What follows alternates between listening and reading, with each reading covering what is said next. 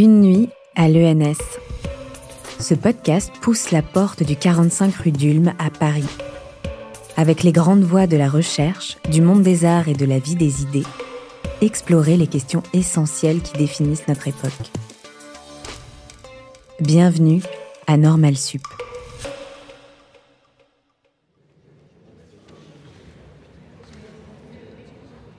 « 19h le 9 septembre 2022, cours Pasteur. À travers leurs expériences respectives, les invités explorent les enjeux de la décision publique en situation incertaine. Je suis ravi de commencer, je suis surtout ravi d'être euh, dans la cour Pasteur. Euh, Peut-être pour répondre à la question qui est, posée, euh, je, je, tiens à redire solennellement, parce que c'est la cour Pasteur que j'ai étudié la philosophie ici, euh, et puis euh, pendant la crise du Covid, euh, je, l'ai connu dans différents types de positions. J'étais directeur de cabinet de l'enseignement supérieur et de la recherche au tout début. J'ai rejoint les organisations de crise ou les organisations désorganisées de crise quelque part à la fin du mois de mars pour m'occuper des tests dépistage, qui était une grande question à cette époque-là. Et puis ensuite, en juillet 2020, je vais rejoindre l'assistance publique hôpitaux de Paris auprès de Martin Hirsch, que je salue. Bonjour, euh, je m'appelle donc euh, Simon Cochemez et je dirige euh, l'unité modélisation mathématique des maladies infectieuses à l'Institut Pasteur.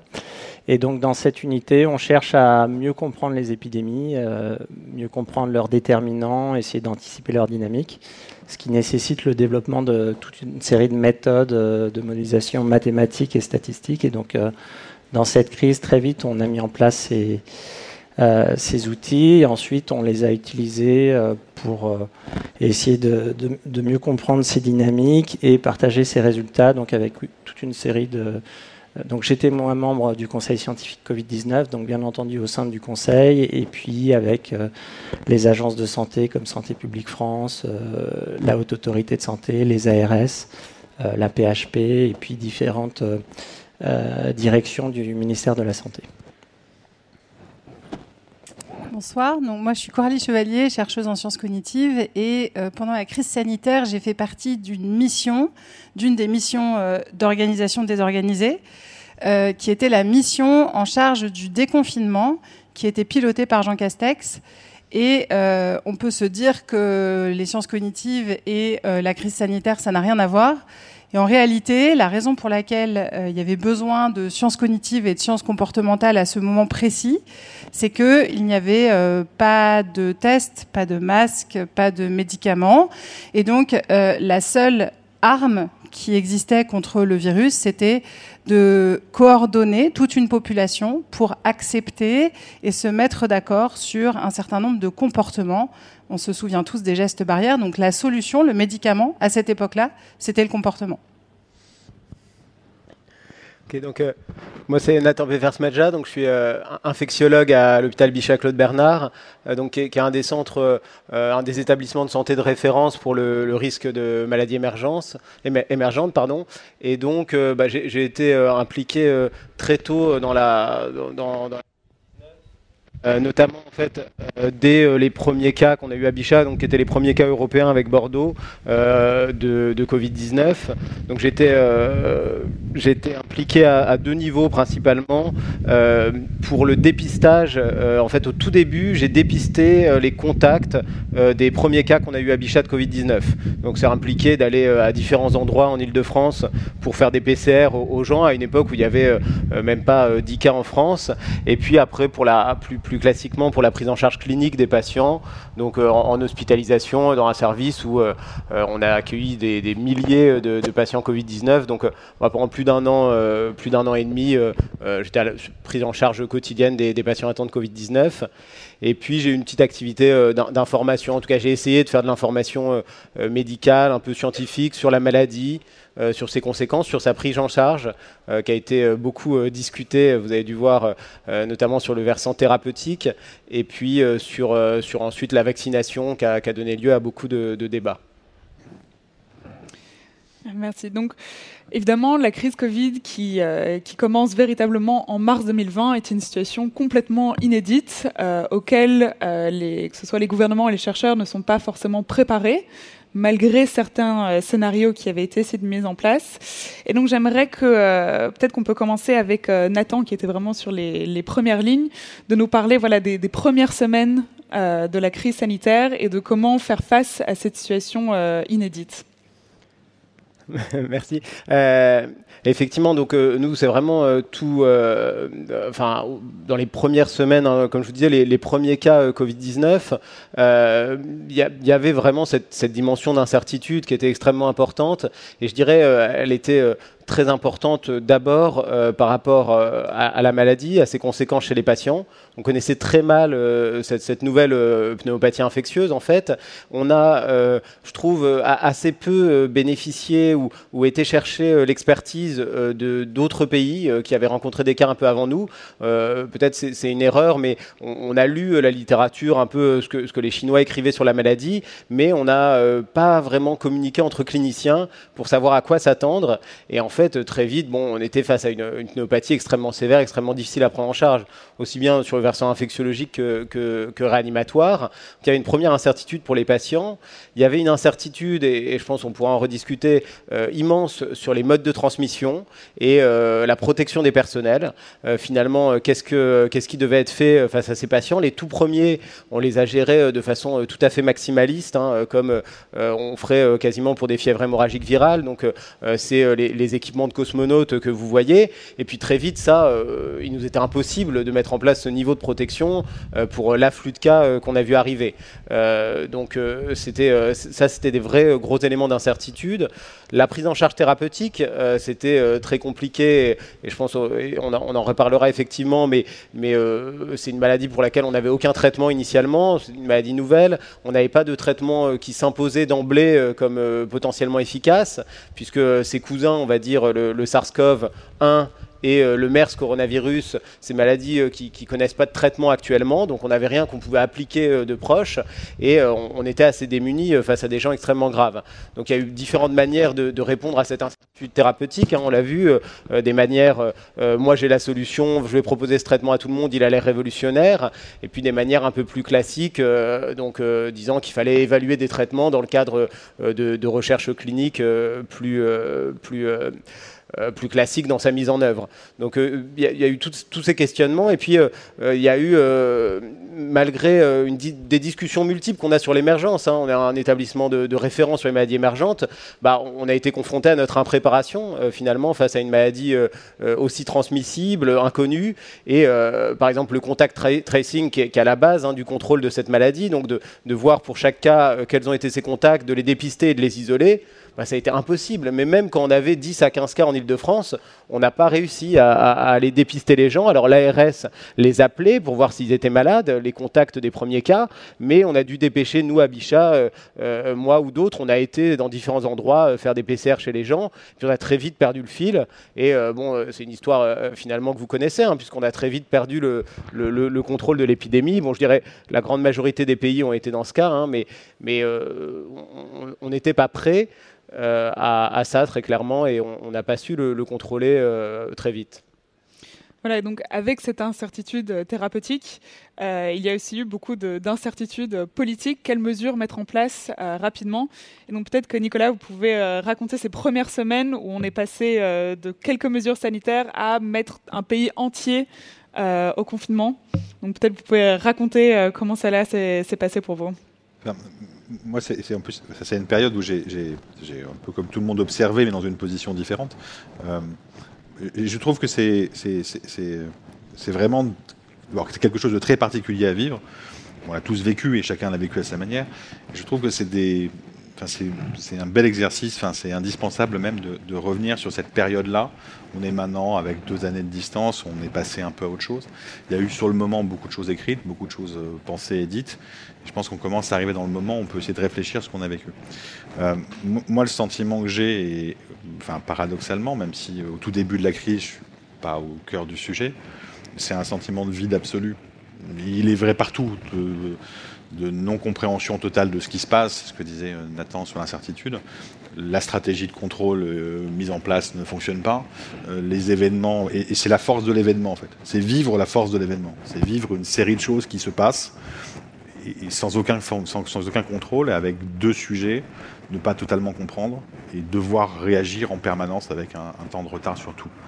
Et c'est une expérience, je pense qu'on a tous vécu, euh, qu'on a vu dans les, dans les sphères de décision publique, les, décisions se succéder. On se rappelle tous de cette séquence, je crois, assez, assez extraordinaire. Euh, la première intervention publique du président de la République annonçant les premières séries de mesures très fortes est un jeudi soir. Dès le vendredi, euh, il y a le sentiment qu'au fond, ces premières mesures, la fermeture des écoles, des universités, qui pour le, le, ministère des universités était un sujet, hein, ne produisent pas leurs effets. Le samedi, une nouvelle décision est prise qui est de fermer les commerces non essentiels avec une forme de stupéfaction générale de ceux qui participent à la prise de décision, à la prise de décision pardon, euh, sur la base de, simulations d'ailleurs qui est euh, actualisée, qui montre qu'en réalité on est très proche d'une situation totalement incontrôlable. Euh, et puis le lundi, je crois, le président annonce le confinement. Donc contre un jeudi, un samedi, un lundi, une séquence de temps infiniment courte et le sentiment d'une d'une glissade complète euh, jusqu'au moment où est prise la décision qui va permettre de reprendre le contrôle, heureusement, euh, et, qui recrée, euh, qui recrée des conditions satisfaisantes. Moi, le sentiment que j'ai, enfin, j'ai le sentiment que l'histoire de la gestion de l'épidémie, c'est une comparaison un peu bizarre, mais au, au, début, dans des circonstances très particulières, j'ai un peu le sentiment qu'on se retrouve dans une situation qui consiste à jouer un jeu dont on ne connaît pas la règle, on ne connaît pas les pièces, connaît pas les mouvements. Euh, bref, on sait pas grand-chose. Et puis, progressivement, on commence à, jouer la partie, à en gagner une première.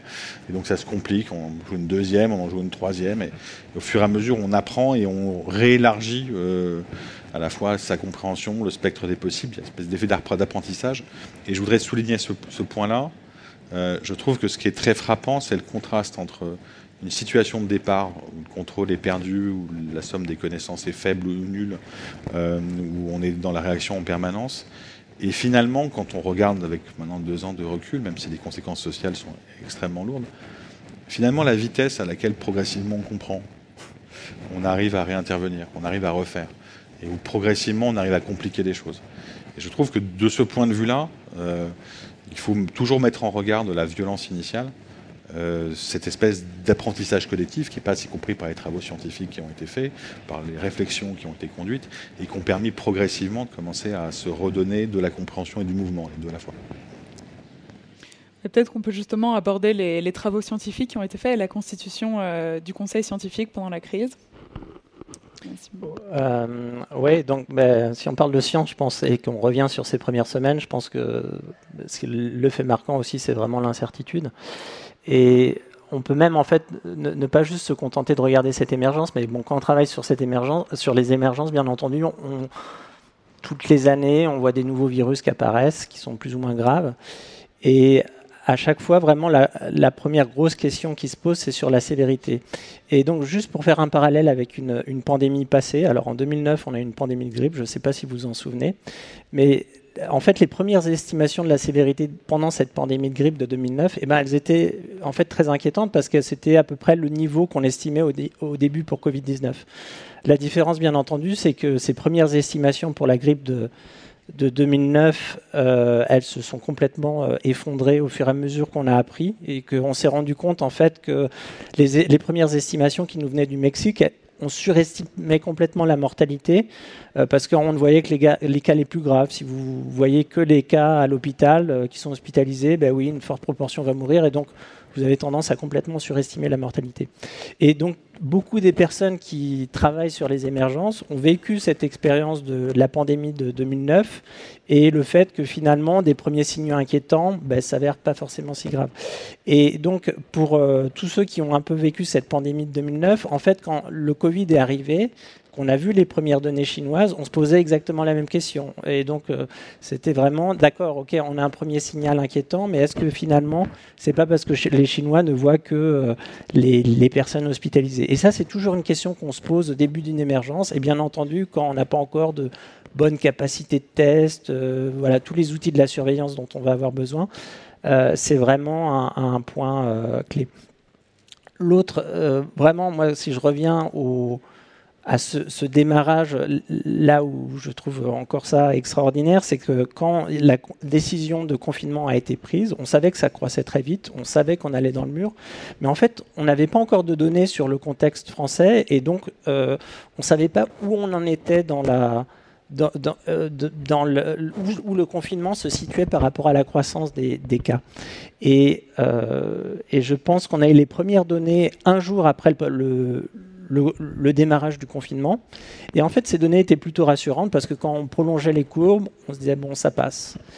Et sauf que le jour d'après, en fait, le nombre d'hospitaliers, euh, les, les premiers, le premier point en fait était pas bien, euh, il manquait beaucoup de cas. Et le jour d'après, en fait, on avait euh, le nombre de cas avait doublé et ça passait plus du tout. Et, c'est juste pour vous dire en fait à quel point on naviguait un peu à l'aveugle.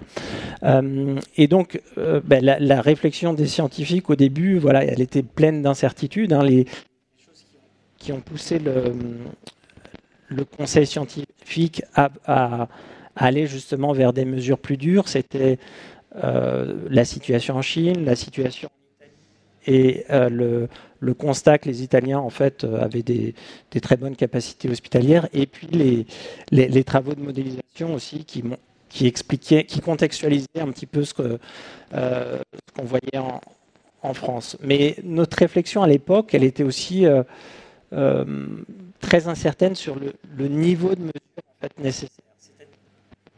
C'est bon le micro, j'ai l'impression que ça. Oui, il saute un peu. Ça, saute un peu. C'est-à-dire que on savait que ce qu'avaient fait les Chinois, ça avait l'air de marcher, donc un confinement euh, très fort, ça marche. La question qu'on se posait, c'est dans quelle mesure euh, on a besoin de ça? Est-ce que si tout le monde est raisonnable, on a besoin de mesures euh, fortes et, si vous lisez le premier rapport du Conseil scientifique, c'était ça. Ben oui, ça, ça va suffire. Mais est-ce que c'est vraiment nécessaire? On pourrait peut-être aller beaucoup moins loin en termes de mesures restrictives, mais ça dépend complètement de, des comportements. Et c'est ça qui a fait aussi le changement entre le jeudi et le samedi, de se rendre compte qu'en fait, euh, bah, les comportements ne changeaient pas forcément beaucoup euh, sur ces quelques jours. Ce qui m'amène à une autre question qui est justement l'idée de, contingence, en fonction d'un certain nombre de paramètres, les scénarios peuvent être très différents. Et donc, ce n'était pas. Euh, il y avait beaucoup de modèles possibles, entre guillemets, et d'incertitudes sur la situation dans laquelle on était. Et donc, j'aimerais bien peut-être que, tous ensemble, vous pouvez parler de, voilà, des différents scénarios possibles. Comment est-ce qu'on communique sur ces différents scénarios et comment est-ce qu'ensuite, sur une base de multiples scénarios, on prend une décision euh, qui, elle, doit être unique? Bah, oui, moi je pense que ça c'était un vrai enjeu et peut-être quelque chose dont on parle pas suffisamment, qui est le lien entre l'incertitude et la gestion de l'incertitude et la confiance dans l'action publique. Euh, au début de la crise, il y a eu une posture qui était une posture qui visait, je pense, à rassurer, donc c'était très bien intentionné, et qui visait à aligner la décision avec euh, un sentiment que c'était fondé sur des informations certaines, parce qu'on se dit, bah, quand, on, quand on dit il faut faire A, euh, c'est plus rassurant si on se dit qu'on a toutes les raisons de penser que A est la bonne décision. Et donc, euh, toute la difficulté du politique et de la décision politique, c'est de parvenir à euh, communiquer le fait qu'on prend des décisions binaires, on implémente telle action ou telle autre action sur la base d'informations qui sont probabilistes. Et alors quand c'est dit comme ça, ça a l'air très technique et impossible à faire, mais en fait on fait ça tous les jours quand on prend la décision, par exemple, de prendre un parapluie ou pas un parapluie, c'est basé, c'est une décision binaire, on le prend ou on le prend pas, qui est informée, fondée sur euh, des informations probabilistes. À quel point est-ce qu'il est probable ou pas qu'il pleuve donc le lien entre la gestion de l'incertitude et la confiance se trouve à un niveau euh, intéressant du point de vue politique. C'est que si on fait semblant que la décision est fondée sur des informations certaines et qu'on s'est trompé, alors on perd la confiance. Et au départ, la communication était euh, présentée de telle sorte qu'on avait le sentiment qu'il ne faut pas mettre de masque parce qu'on est certain que ça ne sert à rien. Et on a bien vu comme ça avait détruit la confiance. Et euh, un cap a été franchi quand une posture d'humilité a été adoptée, notamment par euh, le Premier ministre Édouard Philippe, qui a dit en fait, il y a plein de choses qu'on ne sait pas plein de choses qu'on ne sait pas. Et on va prendre des décisions, on va essayer de prendre les meilleures décisions qu'on peut sur la base d'informations qu'on pense être vraies, mais elles sont probabilistes et peut-être qu'on se trompe. Donc il y a un lien entre l'incertitude, la gestion de l'incertitude et euh, la confiance dans les décisions publiques. peut-être pour revenir justement sur cette information qui est actualisée en permanence, qu'on apprend toujours de nouvelles choses. Nathan, peut-être vous pouvez parler de, ça d'un point de vue d'un praticien à l'hôpital quand on apprend que voilà qu'un nouveau patient vient et ce qu'il ce qu'il faut faire pour le traiter ou même pour les gestes barrières? Je pense qu'on avait évoqué ensemble dans la conversation, par exemple, la situation des masques euh, et l'évolution de la posture sur la situation des masques. Bah, oui, euh, effectivement, comme, comme je disais, c'est vrai qu'il y a à, plusieurs niveaux, euh, nous, on doit euh, de façon très, très pragmatique, concrète, jongler avec différents scénarios, différentes possibilités qui ont des, des conséquences sur, sur, la gestion d'une maladie. Ça, concerne la Covid sur le diagnostic, mais ça concerne aussi d'autres maladies émergentes.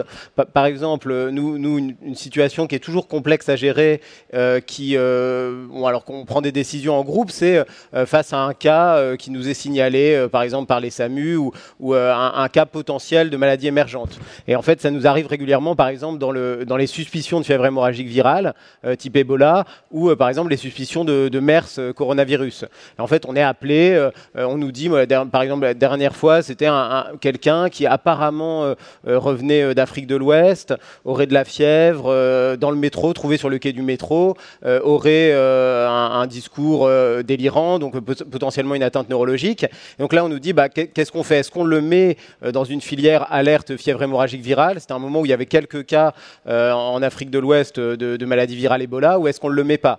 Et en fait, ces conséquences, euh, sur, le plan de la gestion des scénarios de maladies émergentes, ça change tout. nous, elles nous sont posées régulièrement vis-à-vis de, par exemple, de la question la plus actuelle actuellement, c'est les cas de variole du singe dans des camps de migrants. Donc vous avez la variole du singe actuellement, c'est une maladie émergente plutôt chez euh, chez, euh, les, hommes qui ont des relations sexuelles avec les hommes. Mais une grosse question, c'est est-ce que ça sort de cette population? Et on a beaucoup de points d'appel dans des camps de migrants euh, pour savoir est-ce que c'est une variole du singe, est-ce que ça l'est pas. Et on est obligé de décider si on déclenche ou pas une véritable alerte qui peut prendre des proportions ou pas. Et parfois, avant les tests diagnostiques, avec Covid, très clairement, on, était embêté avec la, gestion des tests diagnostiques. Donc c'est compliqué. on n'est pas des spécialistes, je pense, de la gestion de l'incertitude non plus en tant que médecin. Donc on essaye de se réunir et de prendre des décisions. Et, euh, donc à, différents niveaux. Euh, et, là, si on prend par exemple l'exemple des masques, c'est aussi c'est une autre situation qui n'est pas l'alerte émergente, mais c'est la décision du niveau de protection. Bah, ça s'appuie sur des données scientifiques antérieures qui, étaient euh, faibles dans le cas de SARS-CoV-2, puisqu'on ne connaissait pas ce virus. Et on devait bah, finalement, d'autres personnes devaient donner des avis. Est-ce qu'on masque tout le monde parce que ça peut se transmettre chez les patients asymptomatiques?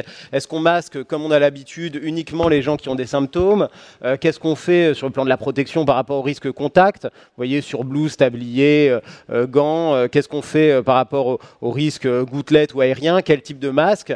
Et ces questions, bah, on est obligé de les trancher. Je crois que par exemple pour les masques, ce qui a été extrêmement débattu et extrêmement reproché, c'est que au début de l'épidémie de Covid-19, on a dit bah, on va faire comme ce qu'on recommande pour le SARS-CoV-1, c'est-à-dire masquer les gens qui ont des symptômes, parce que la transmission chez les asymptomatique, elle n'est pas euh, démontrée et elle n'est pas, euh, euh, elle pas effective dans les, dans les maladies cousines, les autres coronavirus.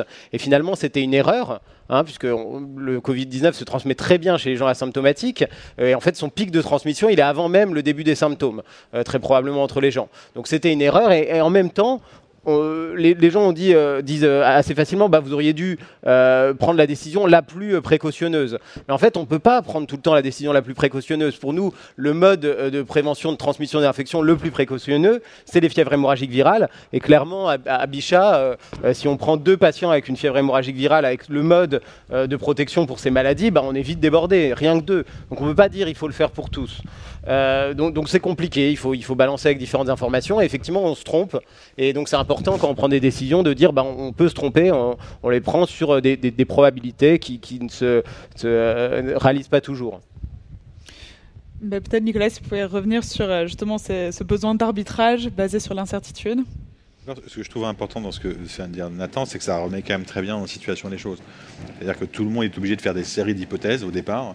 Ce que je disais un peu sur essayer de comprendre ce que sont les règles du jeu. Quand vous avez, entre guillemets, pardon de lire presque, de la chance, une partie de ces hypothèses sont vraies, d'autres sont fausses, ça s'annule plus ou moins et vous allez loin ou pas loin. Moi, j'ai connu, comme le disait Simon, la période de 2009 euh, où tout l'appareil d'État se préparait à une, pandémie qui n'est jamais venue. donc ça, ça, existe et ça arrive.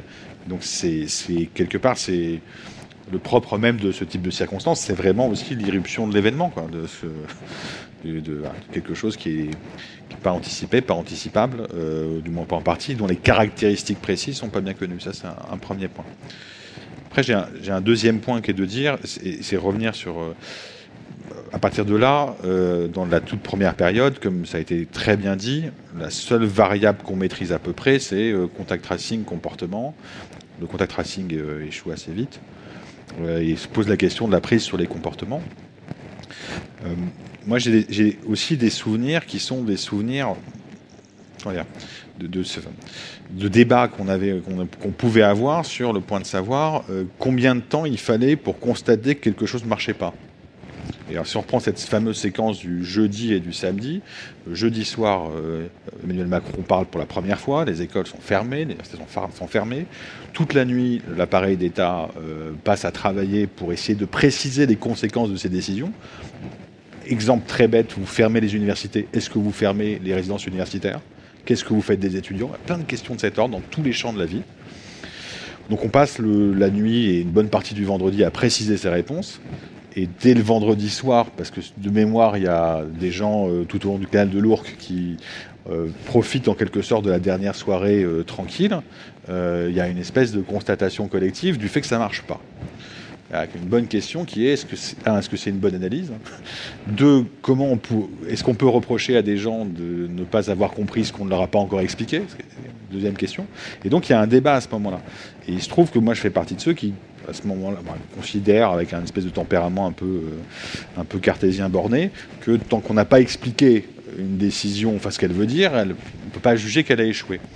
A posteriori, je pense que j'avais totalement tort mon raisonnement est absolument excellent, mais pour les raisons que disait Simon, finalement, il fallait bouger plus vite, y compris parce qu'on avait le sentiment qu'on était, euh, était plus loin. En tout cas, cet exercice, cette question-là, elle est revenue très régulièrement dans la crise. Euh, cette question de savoir qu'est-ce qu'on a dit, est-ce que ça a été compris Avec, je trouve, des superpositions de niveaux, des macro-messages très simples mais très importants à faire passer, et puis toutes les questions pratiques posées par, euh, posées par les décisions de gestion de crise, euh, en ce compris les, questions qu'on a collectivement beaucoup débattues euh, la société, j'entends, y compris vous fermez, est-ce que vous fermez ou pas les rayons librairies dans les supermarchés quand vous avez fermé les librairies, pas les supermarchés Donc tout ce champ de questions-là a pu exister. Euh, et après, peut-être pour faire un, dernier, euh, un dernier commentaire, mais j'ai l'impression aussi que ça, ça marque la première phase. Et cette première phase, elle va jusqu'à quelque part à la fin du mois de mars. Je caricature un peu, mais voilà. Après commence une autre phase très différente où on se repose des questions qu'on n'avait jamais vraiment connues jusqu'ici. Typiquement, comment on déconfine? D'où la mission confiée à Jean, Jean Castex. Comment on déconfine? Ça veut dire quoi? Comment on fait ça? Et là aussi, finalement, c'est une question à la fois compliquée et simple. Et il y a une chose dont on a assez peu parlé, mais je pense qu'elle est déterminante, y compris parce qu'elle a l'arrière-fond tout ce qui se dit. Elle est la question du décalage entre ce qu'on sait qu'on devrait plutôt faire et ce qu'on peut effectivement faire. Et qui est une partie des sujets qu'on a tous rencontrés. Euh, et, moi, le souvenir que je garde de la crise, c'est à partir de la fin du mois de mars, d'un moment on, passe, on, bascule d'un moment où on ne comprend pas trop ce qui s'est passé, enfin, somme toute, ça finit par à peu près fonctionner, parce que la bonne décision a été prise, à une autre phase, qui est une phase où on sait à peu près ce qu'il faudrait faire, où la vraie question, c'est comment on est capable de le faire le plus vite possible. Et là, c'est encore autre chose. D'accord. Euh, j'en profite voilà, pour souligner l'incertitude météorologique euh, auquel nous sommes confrontés. Donc merci de rester euh, pour, pour, ceux qui sont courageux, malgré la pluie. Voilà, c'est un, exemple d'incertitude. C'est un assez bon test. Hein. voilà.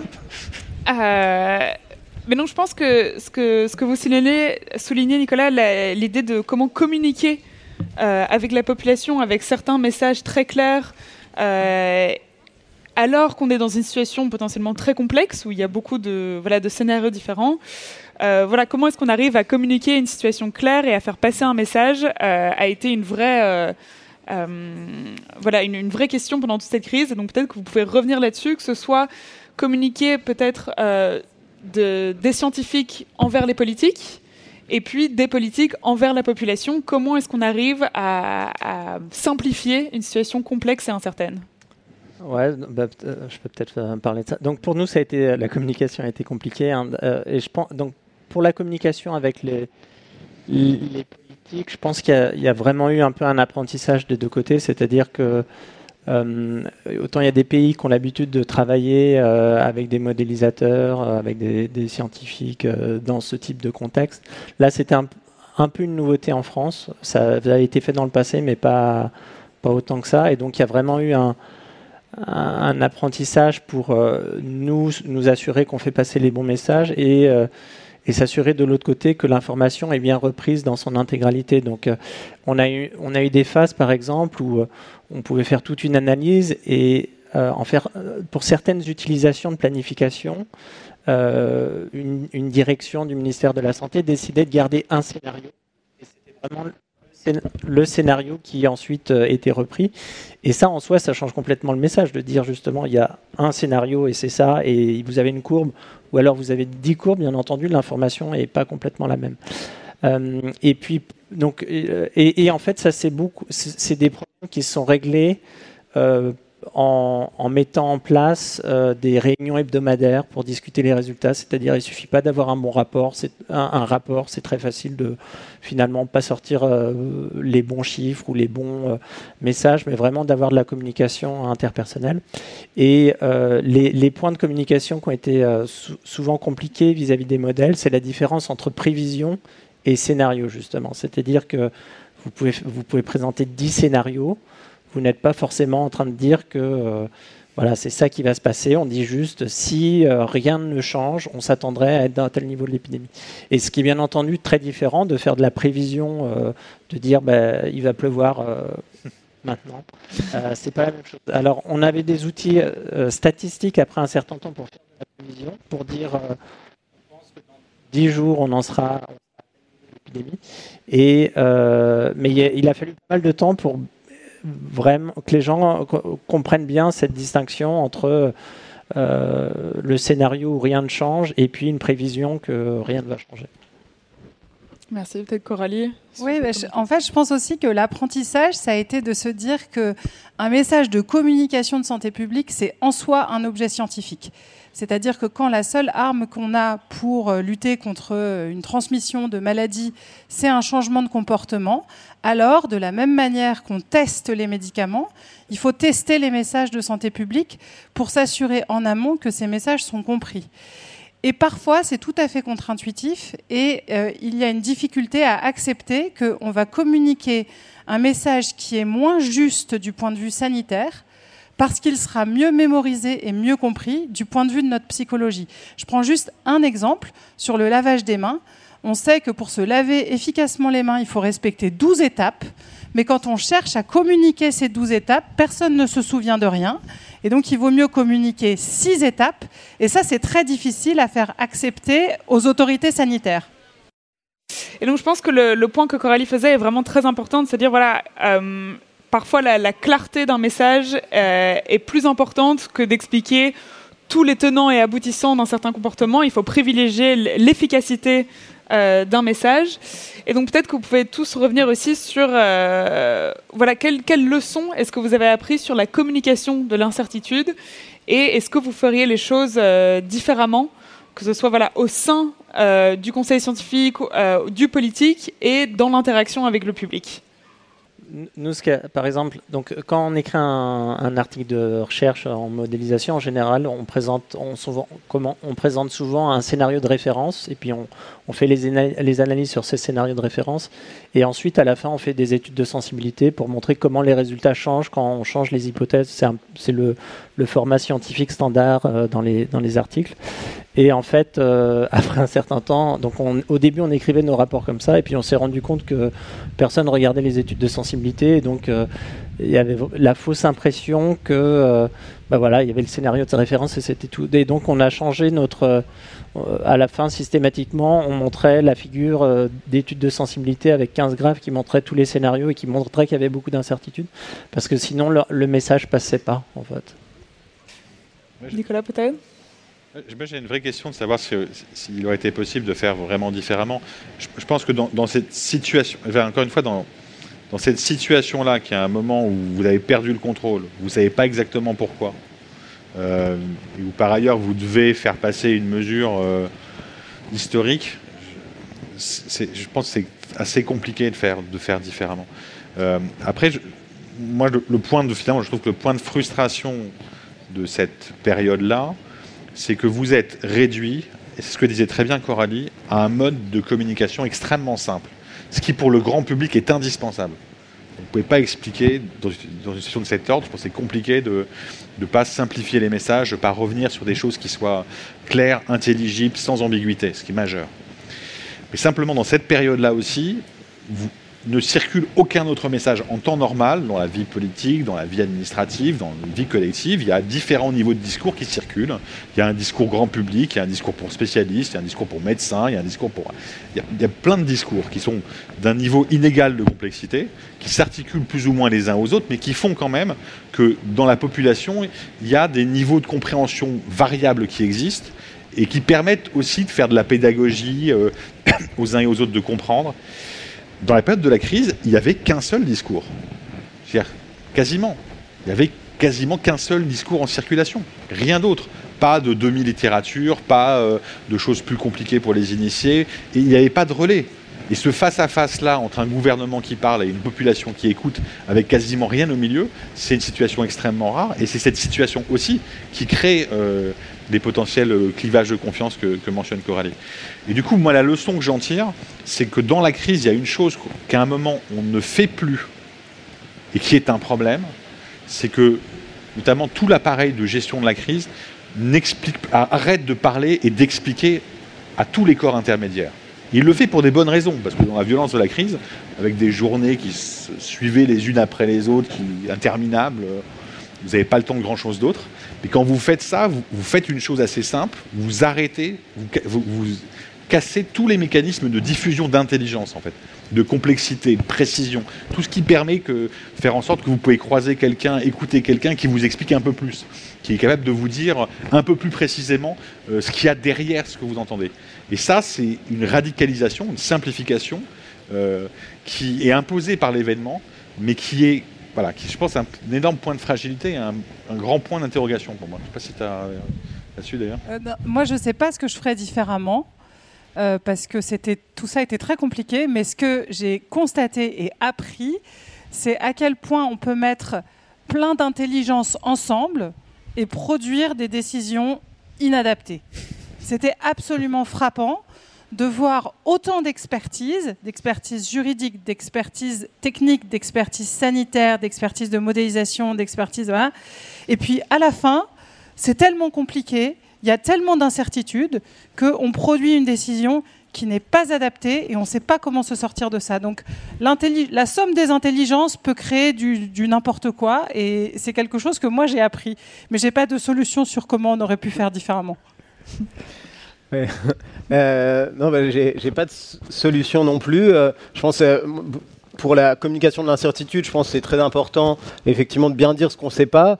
ça a été plus ou moins fait. Moi, un, gros problème aussi, je trouve qu'on a eu, c'est pour communiquer la certitude, finalement. alors, on a eu du mal à communiquer l'incertitude, mais pour des choses qu'on savait ou en tout cas qu'on avait vraiment toutes les raisons euh, de, penser vrai, avec des, très hauts niveaux de probabilité, on a eu énormément de mal à le faire passer. Et euh, moi, je vais prendre deux exemples vraiment qui nous ont euh, beaucoup occupés en, tant que médecins et préoccupés. C'est le premier, c'est le traitement par hydroxychloroquine. Tout le monde a entendu parler. très vite, je veux dire, c'était une certitude que ça pouvait pas marcher. C'est un antiparasitaire qui a aucune activité contre une maladie virale, dans aucune pathologie, qui avait une activité in vitro, on l'a su, à des doses qui sont incompatibles avec la vie humaine, euh, qui euh, a été testé chez le macaque, ne faisait pas l'ombre d'une efficacité, et on a quand même ramé pendant des mois à avoir des patients qui venaient systématiquement nous consulter sous hydroxychloroquine azithromycine, avec euh, la résistance bactérienne que l'azithromycine a pu engendrer, l'utilisation de thérapeutiques inadaptées. Donc ça, on n'a pas réussi quand même, hein, et c'est pas que dans les médias, c'est des patients qu'on voyait à qui des médecins prescrivaient ça. Et donc ça, c'est quand même incroyable. Et l'autre chose, c'est sur la vaccination, euh, très vite, on a su que le rapport bénéfice-risque des vaccins Covid, il était très en faveur des vaccins Covid. Et ça, euh, c'était évident chez tous les gens qui ont des comorbidités, tous les gens qui ont un certain âge. Ça l'a été assez rapidement quand même pour tout le monde. Et pourtant, on a eu énormément de mal quand même à faire vacciner nos patients, y compris des gens immunodéprimés, y compris des gens obèses, y compris des gens âgés ou hypertendus. Et donc ça, c'est un vrai problème. Je veux dire, quand on sait, on a tous les éléments pour dire ce vaccin, il va euh, beaucoup plus être bénéfique pour vous que euh, présenter des risques, parce que les risques sont vraiment mineurs, et qu'on n'arrive pas à vacciner nos patients, ça c'est un problème. Je ne sais pas comment je ferais différemment, mais moi ça, ça me perturbe encore plus hein, finalement, cette incapacité à bien communiquer, ou à ton cas bien se faire entendre sur des certitudes euh, médicales et scientifiques. Merci. Donc euh, peut-être plus, plus de clarté dans les messages, beaucoup d'humilité et beaucoup de clarté aussi pour, pour la certitude qu'on peut avoir dans certains domaines. Euh, je vais en profiter, il ne nous reste plus beaucoup de temps, euh, d'ouvrir pour euh, des questions.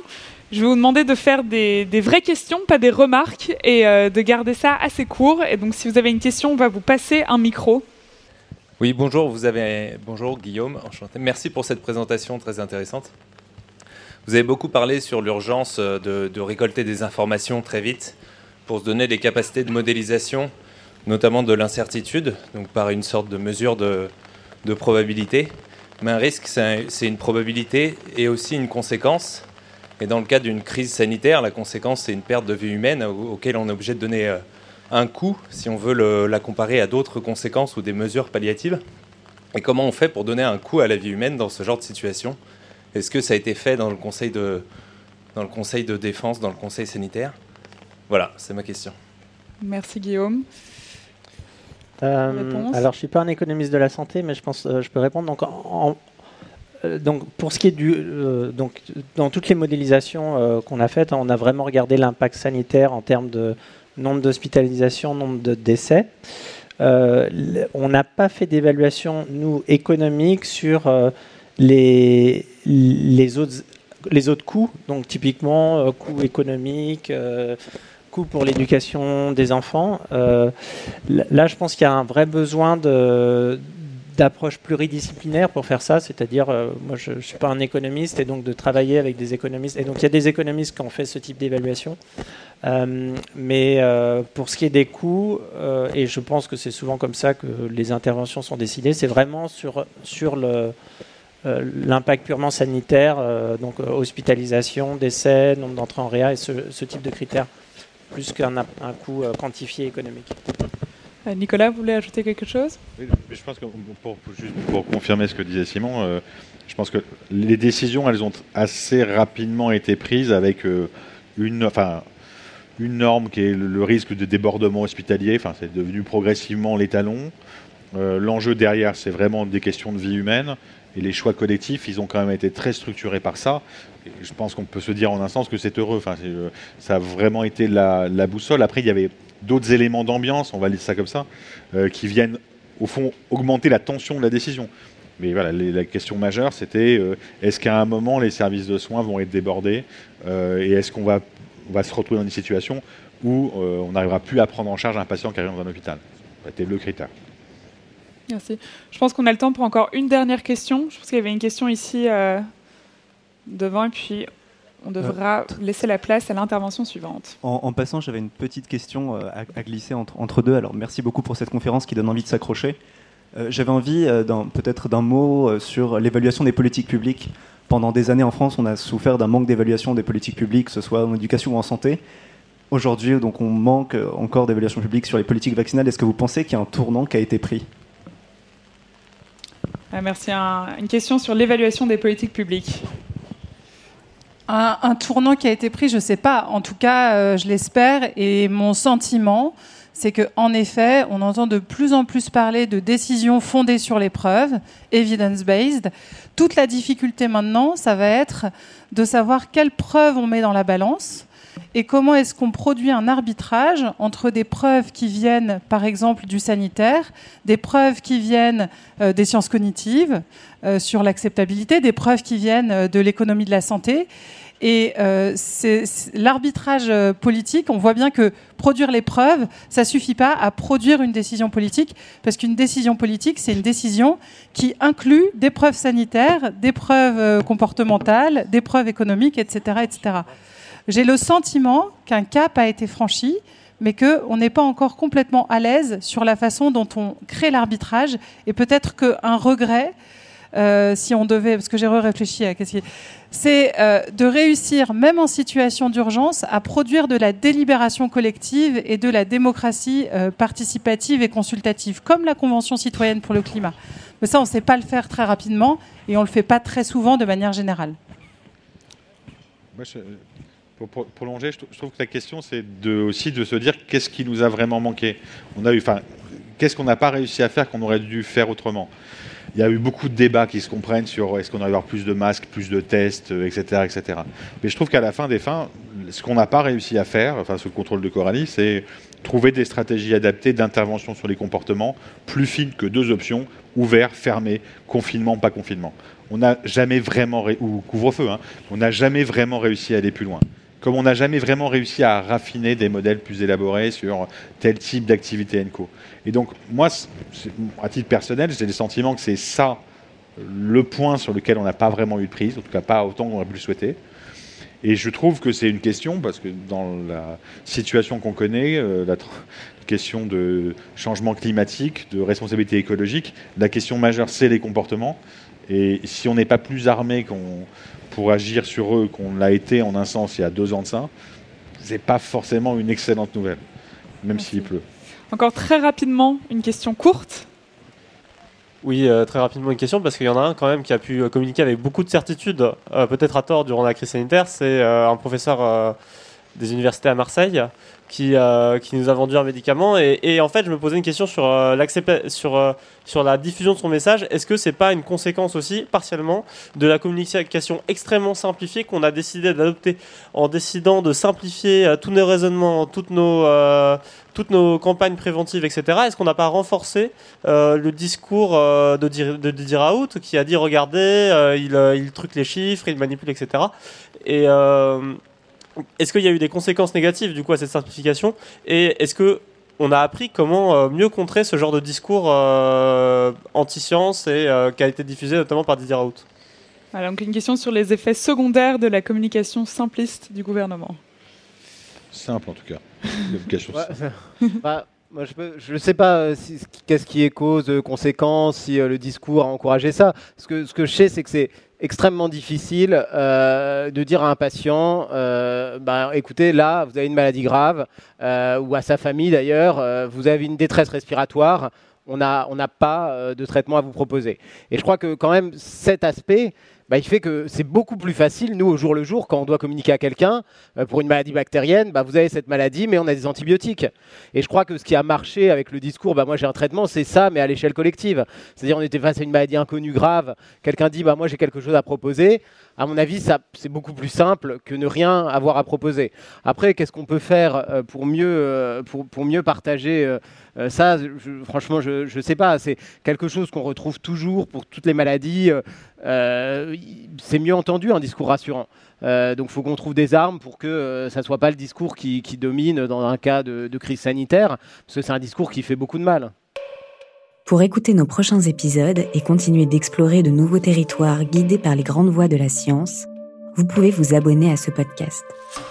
Et pour rester en lien avec l'école normale supérieure, lisez Vue d'Ulm, une newsletter à retrouver sur www.ens.psl.eu.